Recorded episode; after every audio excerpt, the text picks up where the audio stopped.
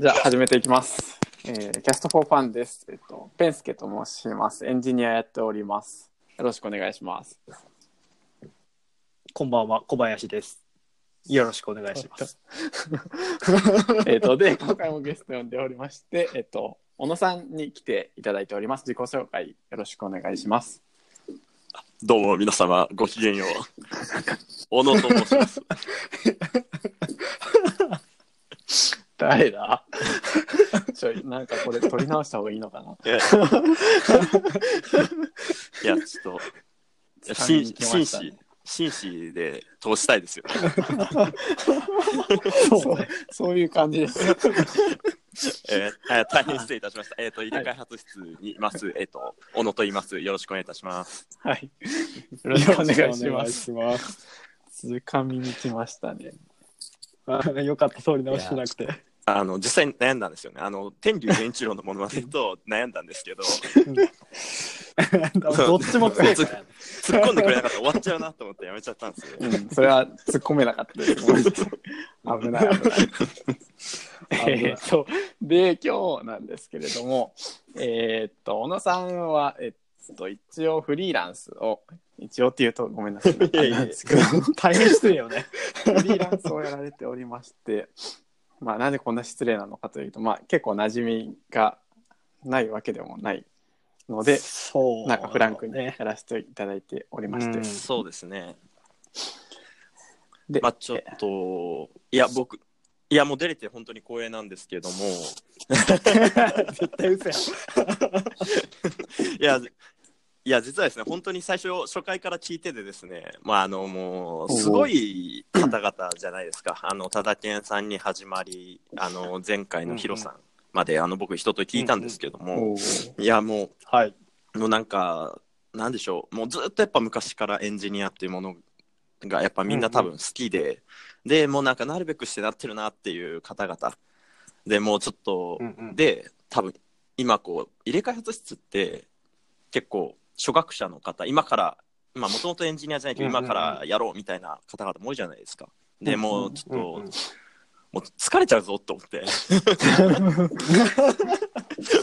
ななんでちょっと僕みたいなちょっと今回あのなんでしょう意識とスキルが低めのその他他人の会みたいなのやりたいなっていういやいやいやいやまたまた。いや、まあ箸休め会みたいなね。そうですね。あの、ちょっとここら辺で一回、なんか、そうですね。こう、ゆるーくゆるーく、もう、なんでしょうね。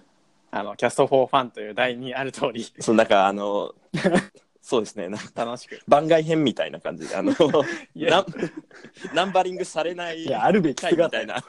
いや、僕としてはそうじゃなくて、普通になんかフリーランスとしての話を聞こうと思ってるんですけれだども。からまあ、そのエンジニア色薄めで、ちょあっとい、そうですね。うんそれはなんか、えーっと、うんじゃあ、まあ、とりあえず聞くんですけども、エンジニアにそんなに、あれですか？な、なんで薄いん？いや、というかいや、そのその、意識が低いわけじゃな。い。あ違う違う違う。違う えっとなんだろう。職歴的にそのエンジニアを長くやってないっていうことですか、い。や、実はそういうわけでもなくて、えっと、一応情報系の大学は出ててですね。おで、うん。でそこから一応新卒で、えっとまあ、ソフトウェアの会社に、えっとまあ、6年ほど勤めてそこから、えっとフリーランスになってるので、まあ、エンジニア歴としてはもう8年ぐらいやっては、ー実際めちゃめちゃベテランいやや。違うんです。でてハードルを下げようと。違う違うんです。うんないや 保険が来ただけやった。ですよ。ねそれをやってはいるんですけどあの本当にあの大学生の時はその情報系と言いつつもあのよくいるじゃないですか。あのなんか何しに大学行ったんだみたいな。ああまあそれは8割以上はそうだ、うん。うん。まあそうですね。あのあの筆頭みたいな。あのなるほど。大学でかね。そうですね。あの 軽音楽部に入りですね。あのバンドをやってでバイトとパチンコに明け暮れみたいな。でぎもうギリギリの単位で卒業するみたいなまあでもまあそんなタイプのあの大学生でしてでまあでも一応情報系だったので、まあ、エンジニアはなりたいなっていうこううっすらとした感じかな。本当もうあの技術好きな人がめちゃくちゃ怒られるんですけどあのまあでもこういわゆるこうサラリーマン的な感覚でも、まあ、パソコン触れるし、エンジニアになるみたいな、うん。ちょっと怒られるかもしれない。え ビクビクこの話をしてるんですけど。えいやでも プログラミグングスキル的には大学生の時から大学の頃からちょっと触ってますけどまあその課題解決、うんうん。まあ、課題研究のためみたいな部分があって、うんうん。まあ、全然自分であのなんだろうなんか技術調べてやってサイト公開してとか、そんなんでは全然なかったですね、もう。うんなるほどなるほど。今までのゲストの人大抵も大学生時代からもう受託してました。そうそうなんですよ。それりだからが困ってる。ちょっと安心する。そう。そうなんですよ。だから僕社会人になってから、もう割と本当にプログラミングに、まあ、触れていった感じ。どっちかというとですね、えその入った会社では、えっとどの辺を担当されてたんですか？えっとですね。もう会社ではえーっとまあ、いわゆるこう業務系っていうかエンタープライズ系って言われるやつで、あのまあ、会社の、まあ、ウェブとかも全然関係ないですね。あの、え Windows の中で動くアプリケーションを、うんまあ、デスクトップのアプリケーションを、まあ、あの C シャープとかうん。VB.net って言われる、あの言語で作るっていうような、ははい。えっ、と開発にはバリバリ自分で開発はされてたんですか？あ投げるとかじゃなくて。あそうですね。開発自体はバンバン4年ぐらいはやってた感じですね。へー。でそこからはえっ、とまあちょっとマネジメントの方がやっぱり多くなってきちゃってうんでそこからはちょっと組む機会は少なくなっちゃったんですよね、へー。組むこと自体は。うん。なるほど、はい。それでそこからん？なぜウェブ系に？あのですね、まあ、ちょっとここ、やっとここら辺がちょっと、まあ、エピソードっぽくなるんですけど、うんあの、まあ、体ぶっ壊したんですよ。あの、簡単に言うと。うんうんうんああはいはいはいじブログでそうですね。まあ、実は、まあ、ずっとお客さんのところに、こう、まあ、まあ、契約形態は派遣だったんですけど、まあ、SES みたいな感じで、まあ、現場に、お客さんの現場でずっと作業してみたいな感じでずっと何年間か過ごしてたんですけど、その時に、まあ、ちょっといろいろあって、最後僕倒れちゃってですね、ねでもうその次の日には退職が決まってみたいな感じで、退職が決まってそれは、えっと自主的にいやもう辞める？なんかいやまあいろいろ面談をしてですね上司の方と。でまあ残休んでいいから残れ説説と、うんうんうん。まあはいはい。もう一回もうやめちゃうかみたいなこういろいろ葛藤はがあって。であで最終的にはやっぱりまあ休職しても、まあ、その間にじゃあ俺何すんだみたいな感覚が自分の中であって。でもうそれだったらやめてちょっと心機一転みたいな気持ちにその時はなった感じですね。えー。で,、はうん。い、で退職して。ちょっと突っ込んだ話するんですけどその時貯金とかあったんですか、ほ,、えーっとほぼゼロですね。お おそれでふよく踏み切れますね。いやもうというかもうそこしか残ってなかったたんですよね。もうに逃げ出すように、社会からにうん逃げ出すようにフリーランスになったので僕は。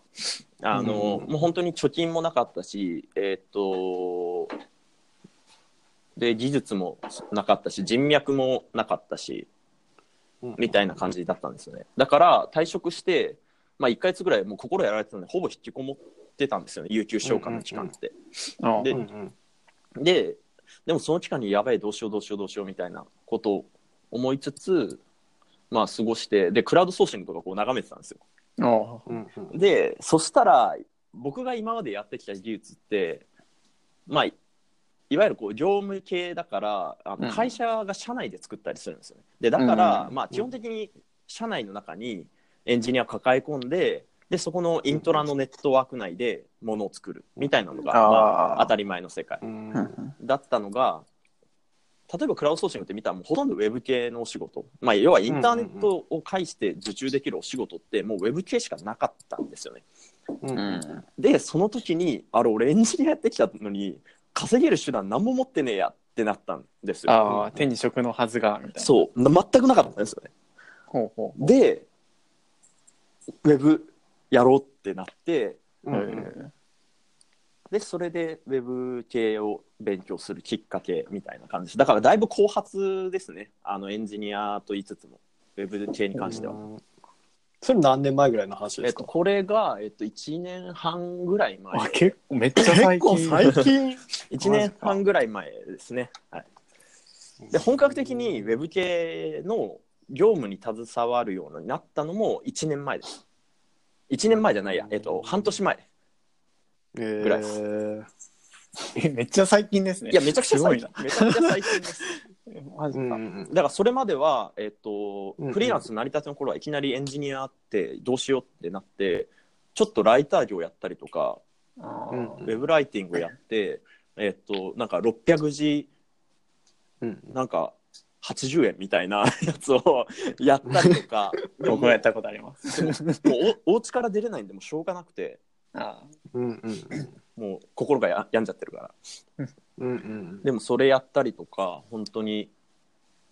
あとはまあブログその時にちょっといろいろブログやったりとかでなんかアフィリエイトしつつみたいな、うん。まあ、そういうのを駆使して、えっと、うんうん。でエンジニアとしては、えっと、一応その時にフリーランスのエージェントをちょっと利用させてもらってでいきなり、えっとウェブ系じゃなくてまずはマネジメント案件、まあ、プロジェクトのマネージャーですね、PMO って言われるやつなんですけど、ん。プロジェクトマネジメントオフィスっていうやつなんですけど、それでプロジェクトに参画してでだからプログラム書かないでフリーランスやってたような感じですねエンジニアえとして。ー、そういうポジションもあるんです、そうですね。まあ、あんま数は多くないんですけど、一応そういうのもあって。うんはい。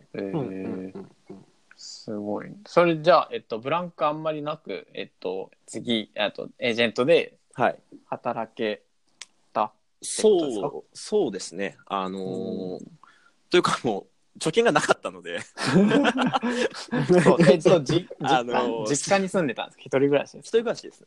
ああそれはやばいですね、で、うん。まあちょっと、実家とも僕まだ今、まあ、うまくいってなくてあんまり。なるほど。はい。あのー結構独立したタイミングでやっぱ結構揉めちゃって、えで、そうですね、そのしこりが解けないのは。なので、やっぱり、フリーランスって結構今、キラキラしてるように見見えちゃってる人もいるかなとは思うんですけど、うんうん結構やっぱりうんうん周囲の理解とか、やっぱりもらえなかったり、やっぱり社会的な保障も少なかったりとか、まあそういう部分もやっぱり肌で感じつつ、いまだにフリーランスやってる感じですね。うんー、ちょっとそそこなんか僕一個思うのが、それ親なんかたまに親出してくる人いるんですけどはい。親気にします？僕がってことですか？あうんそうですね。気にしない。きいや、僕はあんま気にしてはいないんですけど、ああ。僕自身はですね、別にどっちでもそうですね。一応報告はしといた方がいいかなと思って報告したんですけど、やっぱりフリーランスっていう働き方って僕めちゃくちゃ田舎の出身なので、あ。あの、はあ。まあいないんですよね。ほぼ周りって公務員とか、ええ本当になんか市や役場に勤めてるとか、で、僕うん。僕自身の父親も公務員で、で、だからあんまりそういうこうフリーランスっていう働き方一般的じゃないところ父で親公務員はなかなかでかいですね、で育ってるので、まあ、ただあの理解親は理解してくれてるのは父親の方なんですよね。ああへえ実は意外と、なるほど。うんまあそんな感じでこう一応報告はしてるんですけどやっぱりフリーランスっていうものが最初多分受け入れてもらえなくてまあ心配っていうものの裏返しなんだとは思うんですけど、うん。うん。まあ、結構やっぱりいろいろ揉めちゃって。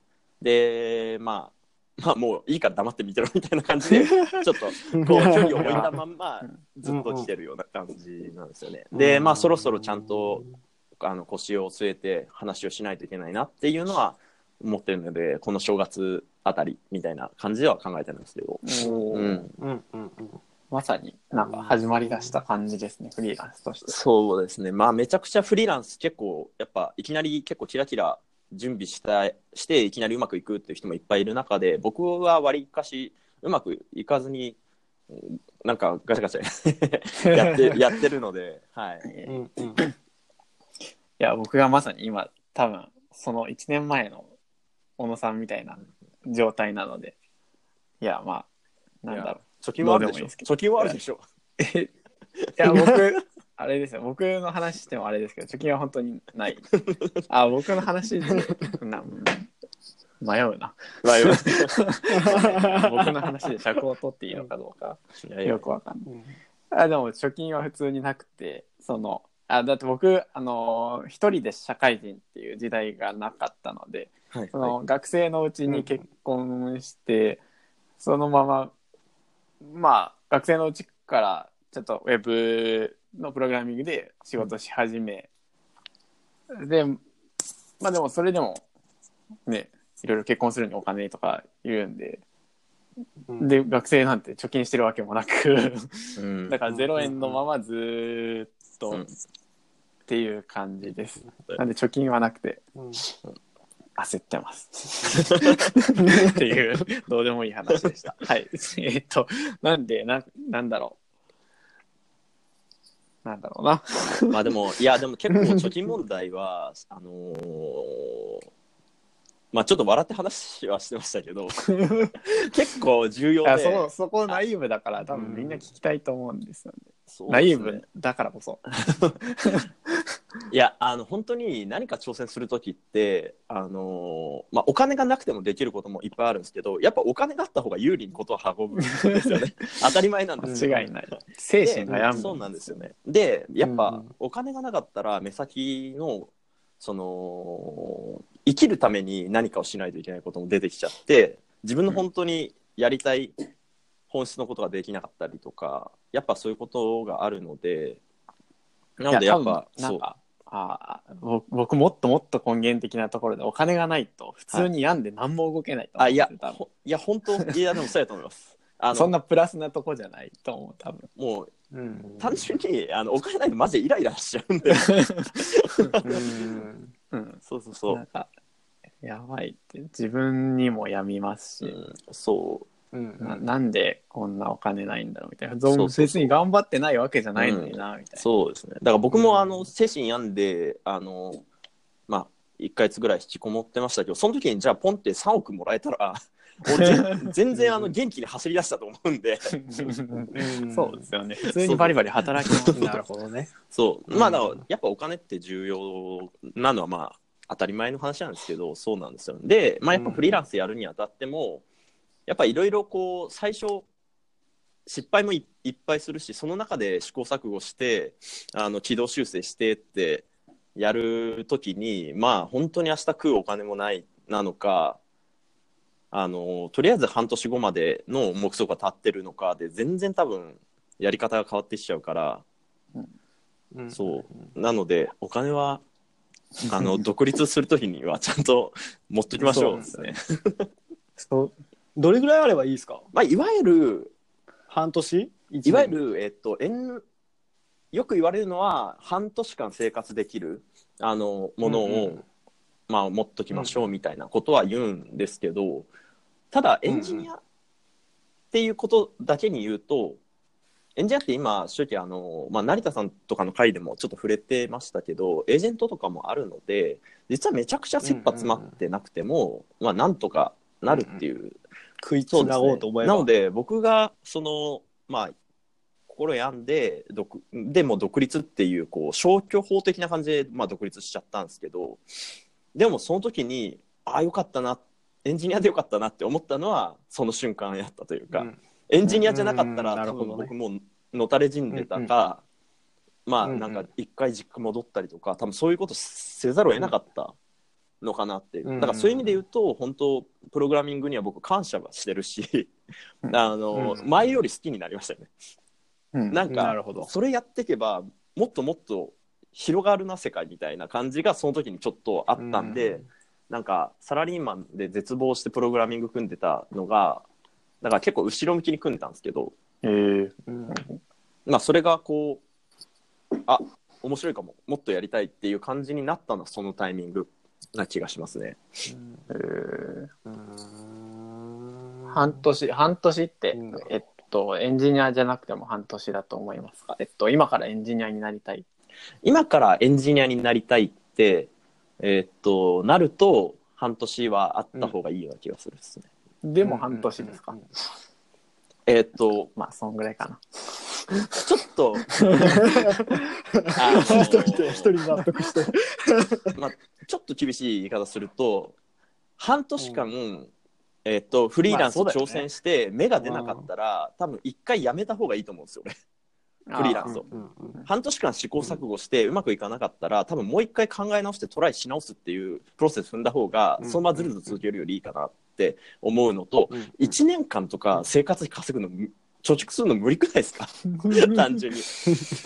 1年か。そう、まあ、いやうん。俺そいやいや。それは人によるというか。まあ、どのぐらいの生活コストと見るかだと思うんですけど、うん。あまあそうだね。だと思うんですけど、それで、えっと、1年間分の生活コストを貯蓄できる能力があるんだったらなんか稼ぐ手段もうすでに持ってないって思っちゃうんです。よ。ああ確かに。ああーそうね。そうかもしんっないね。て思っちゃうんですよ。でも俺僕はもう絶対できないんで1年間の生活費をうんサラリーマン時代に貯めておくうんって絶対できなかったんで、うんうんうん。なるほど、なるほど。うーん。ちょっとお金の話が出たから、もうちょっと突っ込んで聞きたいんですけど、まあ実際、その、儲かってます フリーランスになって。いや、あの、まあ、この前ちょっと話したけど、そのよくエンジフリーで個人事業主として稼ごうと思ったら、その雇われてる時の倍額ぐらいの売り上げ立てないと同じぐらいのみあの手取りにならないよみたいな話は結構有名というかよく聞そうくから。ですね。まあでもあれは全然あながち間違ってないかなっていう気がして、まあどうしてもやっぱいろんなあの今まで払わなくてよかったものがいっぱい払わないといけなくなるっていうのがあるのと、うんうんうん。でもそれをさっぴいてもいろいろその普段からや使っているものが経費計上できるようになったりとか、まああるので本当人次第な気はしますけどうん。あのやり方を でもやり方を知らないでやってたら、まあはん絶対倍はないとうんきついかもしれない。うん。とは思ってます。うん。でも僕は倍あればあ全然楽だなと思いましたけど、前より。うんそんなに元々は高級じゃないっていうのもあるんですけど。うん大体28の平均年収が400万とか言うちょっとそういうことを言い出すと、あの、なんでしょう、いろいろ、いろんなところで、そうなんかね。平均を取っちゃうと、いや平均はそうそう上があってねそう。一番下そのもあるから平均を、だから一番上までの平均だからちょ中中央値を取らない400万と。そうそうそう。それだったら800万稼がないといけないわけじゃん。そそれを12で割ると、毎月60万、70万近はい。く売りを立てないといけなくて、うんでもでその数字って、そのフリーランスのエンジニアからして、どれぐらいの難易度なのかっていうの結構気になってて。えーっとですね、地域にもよると思います。けど、東京だと割とイージーじゃないかなと思います。うん。案件で言うと2、3個とかそんなイメージ。えっと、これまたちょっと、またあのエージェントの話になっちゃうんですけど、うんえっと、まあ、これがベスあのベストかっていう話はちょっと一回置いといてですけど、あのエージェントを使うと,、えっと基本的にどこかのプロジェクトにジョインすることになるんですよね。でまあ、いわゆるこう普通のサラリーマンと同じような感じで週5日現場に向かって従事してみたいな。で、うんそれが月額このぐらいの契約金でお願いしますみたいな契約を結ぶようになるんですけど、えっと、その金額が、まあ、東京水準だと、まあ、割と結構そのぐらいの額をいただけちゃうんですよ。だから。えっと、東京で、えっとうんうん。かつそういう、まあ、プロジェクトに参画するっていうあの契約の取り方をすれば、まあ、大体そのぐらいの金額は全然現実味のある。あとはちゃんとスキルが、まあ、伴ってるが大前提ですけど。で、まあ、地方になるとまたこれがちょっと金額がだいぶ落ちちゃったりするんで。まあ地方によるって言ったのはそういうことですね。はい、なるでほど、なるほど。うん。であとはそのそういう形じゃなくて案件を一個一個請け負ってっていう形になると、まあ、それは本当人によって、うんうん。あの案件数を数こなしていく人もいれば、結構そういう、えっと20万とか30万の案件を、うんうん。えっと分割していくつか受けてみたいなはいはい感じでやってる人もいるので、まあ、本当それはやり方次第かなっていう気もしますね。うん。うん。なるほど。でも小林さん営業力があったらそういうなんか、案件ごとにどっか拾ってきて拾ってきて、それを自分自分でというか回していけば、うん。そっちの方が楽しい気が、うんなんかどっかにジョインしてっていうより、うん自分で取ってきてそれを、うん。絶対楽しいよね。うん。あとは技術力が伴うかっていうところが僕は一番不安だけなど。ので、えっと、まあ、そういう意味で言うと、エンジニアって結構そういうセーフティーネットになるものがあるんですよね。あの、フリーランス向けのエージェントが。これって他の多うんうん分、業種ってあんまないですよね。あるのかな？その、フリーランス向けで、そこを斡旋しますっていうエージェントが専門で存在してるみたいな。うんフリーランスはフリーランスはないけど、まあ、まあ手に職っていう意味で言うと介護士とかああ、そうですね。看護師とかまあ、その辺は、そうですね、あったりは。まあフリーランスって言っても、まあ、やってること別に会社員と大して変わらないじゃないですか。確定申告するぐらいで。だからまあでもそういう意味で言うと、フリーランスになっても、えっとまあ、そこがセーフティーネットになるので比較的フリーランスに挑戦しやすい環境だなっていうのはエンジニアやってて思うなと。うん。うん、ど。なんで僕も今、あのいろいろ案件を、まあ、個別で受けてでそれに対して、まあ、うん。毎日今在宅でやってるんですけど、まあ、それがちょっとやばいなって なったらそこのエージェントを使うっていう手が今自分の中に残されてるからいろいろこうまあちょっと精神的にはそうですね。ちょっと一時的に今売り上げ実は落ちてるんですけど、でもそれでも、うん。あのまあ、挑戦しようって挑戦側に少し振り切ることができてるっていううん。感じはあるので、なるほどね。ただそのエージェントを使うっていうのが未経験だとできないんですよね。そうだよね。あの構。例外もあるんですけど結構跳ねられちゃうことも多くて、だからそういう意味で言うと、うんよく僕質問もらうのがあの未経験かフリーランスのエンジニアになりたいんですって、まあ、よくいただくんですけど、ご質問とか問い合わせとか、まあ、それに関してはあのできないことはないんですけど一番やりやすいのは一回どっかで現場経験積んででそこの現場の経験が絶対フリーランスになっても生きるので、まあ、それを踏んだ上で、まあ、1年後でも2年後でもバッて出ていけばいいんじゃないかなっていう。あの、難易度で言うとそれが一番低いような気がします。無理に未経験から絶対挑戦っていう。うんうん。なんか6ヶ月挑戦してうまくいかないんだったら1年しっかり実務積んで出るっていうのもなるほどね。まあ選択肢としてありなのかなっていう、まあ一つの考え方なんですけど、うん。なるほど、なるほど。うーん、ありがたい。もう気づいたら28分なんですけど、これもうちょっと聞きたいこといろいろあって、時間大丈夫ですか？ねちょっと延長しても30分超えて、はい。ななんでしょう、僕は。放送するときはあの編集するなりなんなりするか、はい、全然構いませんが、放送大丈夫あですか？僕はあ大大丈夫ですかさん。あ僕は全然僕むしろもっと聞きたい、そうですね。僕今その28分ぐらいを見てあもうちょっとまとめに入ろうと思った、確かにまあまあ。総括みたいなつもりで喋ってたんですけど。うん確かに。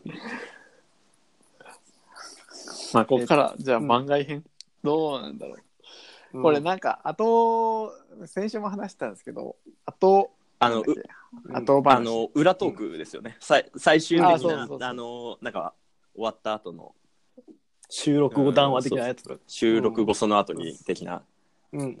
あだから一旦切ってそれをまあアー公カイブして最後ネタがなくなったらそれ出したらいいんじゃないですか、あの収 収録できなかった回とか、結構ね、いい話できるんだよね。多分本編より価値があるんじゃないかっていうぐらいのね、クオリティの話するからね。なんでまあ一旦切りません。そうん、一回切りましょか。そううで。すね。はい。承知しました、じゃあ切りましょう。じゃあ。大丈夫ふてくされた感じ。なんかまだ本編いやいやまだまあ番外編編でいつか出てくることを祈りつつ。あ最近えーっと小野さんはなんかフリーランスの税問だかなんだかのサイトああ告知ゾーンね。あ、告知ゾーンですね。そうですね。えっとはリスナーゼロ説あるけど、告知ゾーンがしっかりあるっていうはいはいいやめっちゃ不思議な番組だから。いや、実はですね、えっ、と、まあ、先日、えっ、と、まあ、入江開発室の中で開発をさせていただいたんですが、えー税理士の、えー大河内大河内薫さんと,、えー、と漫画家の、えー若林杏樹さんっていうあのお二人がいらっしゃるんですが、まあ、そのお二人が、あのまあ、フリーランス向けの、えーとまあ、税金の本を出版されました。で、えー、とそこの、まあ、PR サイトみたいなものを、えー、とちょっと私とあと開発室の中に平尾さんと、えー山崎さんという方と一緒に、えー作成をして、まあ、今オープンしてますので、えーまあ、ぜひ。PR サイトどんなことできるんえーですか、PR サイトはそうですね。あの文字文字がこう文字を文字を読ん文字を読んだり。え違うえ PR サイトであの 税金の、がえっと診断ができるんそうですね。あのあの税金を知っね税金が、えっとまあ、どのぐらい理解してるかとか、まあ、そういった、まあ、簡単なこうし、まあ、診察みたいなのができるので、まあ、それを、えーまあ、やっていただいて。で、まあ、ぜひ点数の低い方はその本買って勉強してくださいっていう、まあ、そういったサイトになってます。そうなるほどぜひはいぜひ皆さん見てください、後ほどリンクは貼っておきますろしくお願いします。はい、ではでは、はい。では、本日のゲストは、えー、小野さんでした。ありがとうございました。逆逆。はい、ありがとうございます。ありがとうございました、はい、ではでは。